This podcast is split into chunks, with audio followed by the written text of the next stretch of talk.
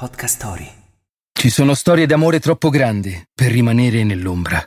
Storie reali di personaggi leggendari, legati indissolubilmente a persone del loro stesso sesso. Per scoprirle, bisogna abbandonare ogni pregiudizio e lasciarsi guidare dall'immaginazione. Questo è The Other Side, dove l'amore non ha limiti e la fantasia non conosce confini.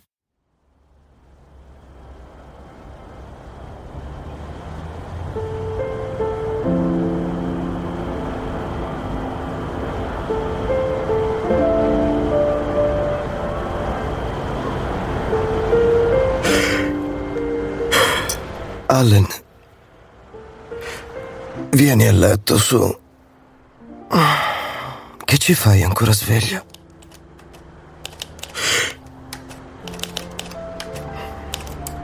Allen, basta scrivere adesso. Ci pensiamo domani. Ora è tardi. Domani? Quale domani? Ah, c'eri anche tu quando il medico ha letto la diagnosi. Ho il cancro, Peter. Non ho un domani. Devo. Devo scrivere adesso, lo capisci? Devo finire la mia poesia, è importante, non ho tempo per dormire. E poi ci sei anche tu nella poesia. Parla di noi, delle cose che ho visto e fatto e di quelle che non farò mai più. Parlare in questo modo. Dai, leggimi cosa hai scritto. Ti prego. Pensavo di intitolarla Le cose che non farò, nostalgie. Per ora ho scritto solo questi pochi versi, ma mi piacciono. C'è tutta la mia vita dentro. Non potrò visitare l'Asa. Stare a Lilton o a casa di Ngwankak Gelek. È stanco salire al Potala. Né mai più tornare a Kashi la più antica città del mondo a essere continuamente abitata. Bagnarmi nel Gange e sedermi ancora una volta sui gradini del Manikarnik assieme. assieme a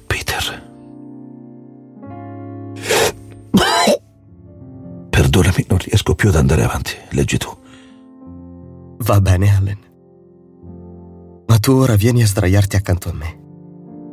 Lasciati abbracciare. Non andrò mai in Bulgaria.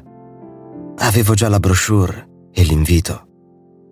Idem in Albania, dove ero stato invitato privatamente già l'anno scorso da truffatori della lotteria o alcolizzati in riabilitazione, o da poeti illuminati provenienti dall'antica terra dei cancelli di Ade, o andare ai festival di musica a Madras, o vedere la sfinge del deserto all'alba o al tramonto. Hai scritto dei versi meravigliosi, mio caro. Oh, ma ti sei addormentato. Bravo, amore mio. Non ci pensare adesso. Dimentica i tuoi dolori, le tue paure. Dormi soltanto, sereno, tra le mie braccia.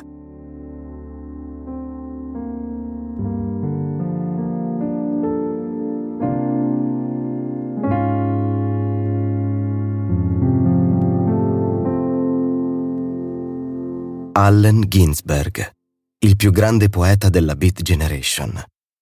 L'uomo dai mille amanti, ma da un compagno solo.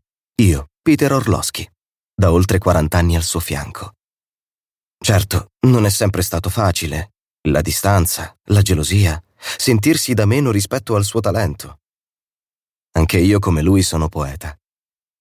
Ma è lui il genio di casa. Ci amiamo, capiamo, rispettiamo. Alle nostre regole, è chiaro. E una delle nostre regole ci impone di essere felici. Anche ora che Allen sta male. Il medico è stato chiaro. Una settimana di vita. Due al massimo. Allen mi ha confidato di non voler morire da solo. Perciò ha convocato tutti i suoi amici per farsi salutare. Mi sembra un'ottima idea. Ricorderemo assieme i bei momenti. Mentre con la mente torno al passato, Allen si sveglia per qualche istante e noto tutta la sua stanchezza, la sua sofferenza. Il viso giallo, itterico, solcato da rughe nuove. Le mani rattrappite e tremolanti a malapena afferrano le pastiglie del dottore. Il respiro si è fatto lento e grave. È il suo spirito che chiede al corpo di essere liberato. Ma il corpo si aggrappa ancora alla vita, con le unghie e coi denti. È così umano il mio Allen. Non vuole arrendersi all'inevitabile.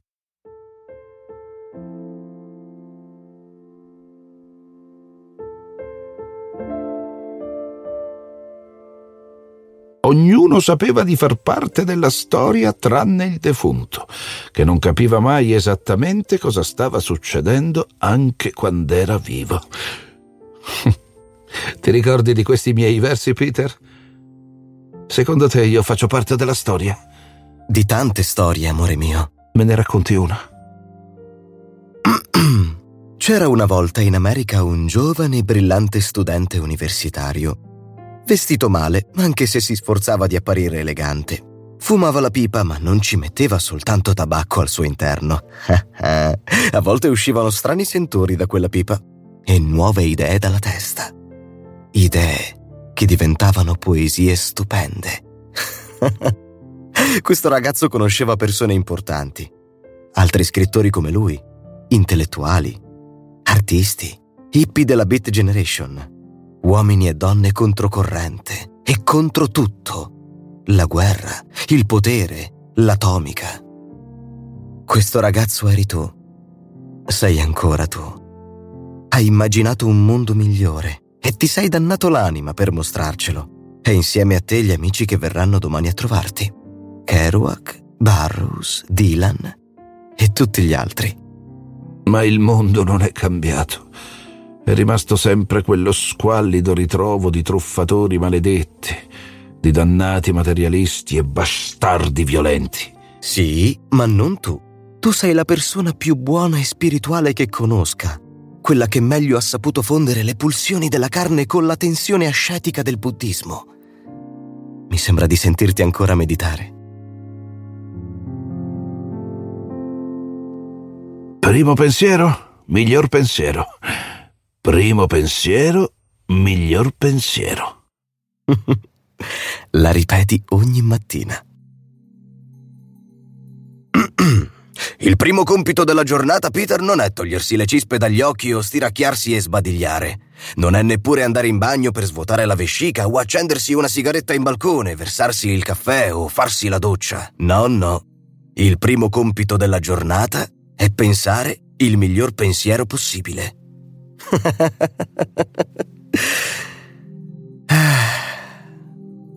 Sei tu il mio primo pensiero, Allen. Il primo e il migliore.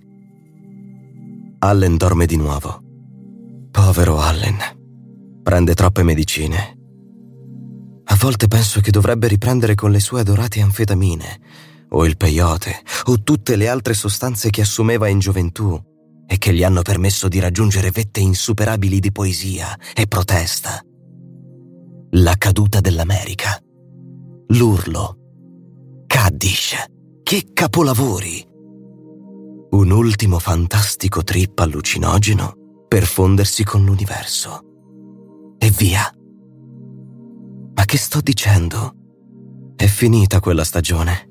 Siamo cresciuti. Abbiamo smesso di lottare.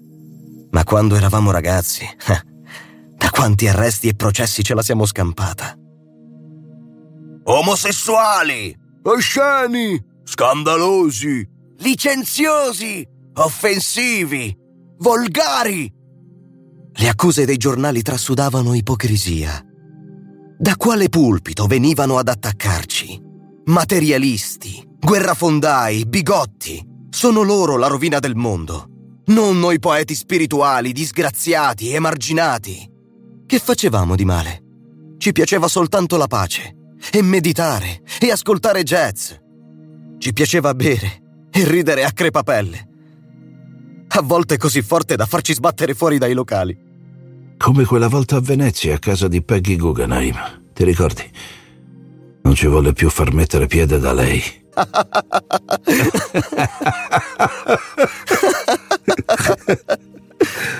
uh, Peter, mi leggi quella tua poesia che mi piace tanto. Solo il primo verso mi sembra che ci stia a pennello con l'occasione. Scava la mia tomba a forma di cuore, così che come un fiore io sia reato di libertà e bello di sensazione. Intendi questa poesia? Sì, è molto bella, sai. Ribellati contro i governi, contro Dio. Il cambiamento è assoluto. Cogliti a pensare. Ricorda il futuro. Consiglia soltanto te stesso. L'universo è soggettivo. L'interno del cranio è vasto come l'esterno. La mente è spazio esterno. La schiettezza pone fine alla paranoia. Hm. Questa è una bella poesia. L'hai scritta tu. Che casino che sono. Allen Ginsberg. Oh sì. E come se lo sei?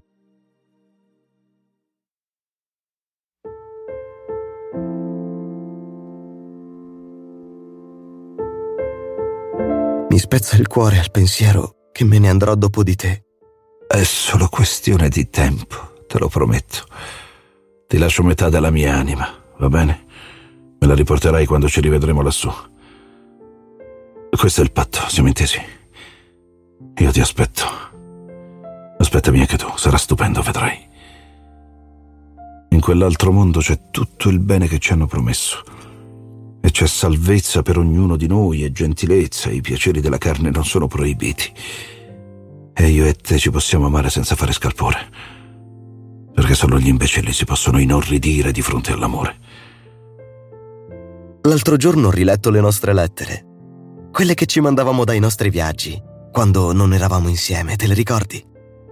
Ho visto 25 arcobaleni dal davanzale della nostra finestra. Quella è la mia preferita. Ci incontreremo sul prossimo arcobaleno. Peter.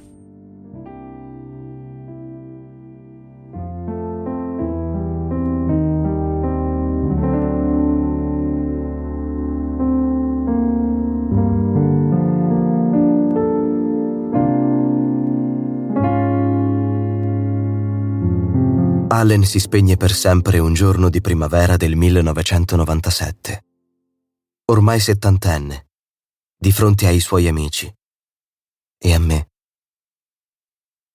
L'ho seguito più di dieci anni più tardi, un'eternità da aspettare. Ma sapevo che al ventiseiesimo arcobaleno ci saremmo incontrati e riconosciuti. Gli avrei restituito metà della sua anima. E mano nella mano avremmo recitato il nostro mantra. Primo pensiero, miglior pensiero. Primo pensiero, miglior pensiero. Primo pensiero, miglior pensiero. Primo pensiero, miglior pensiero.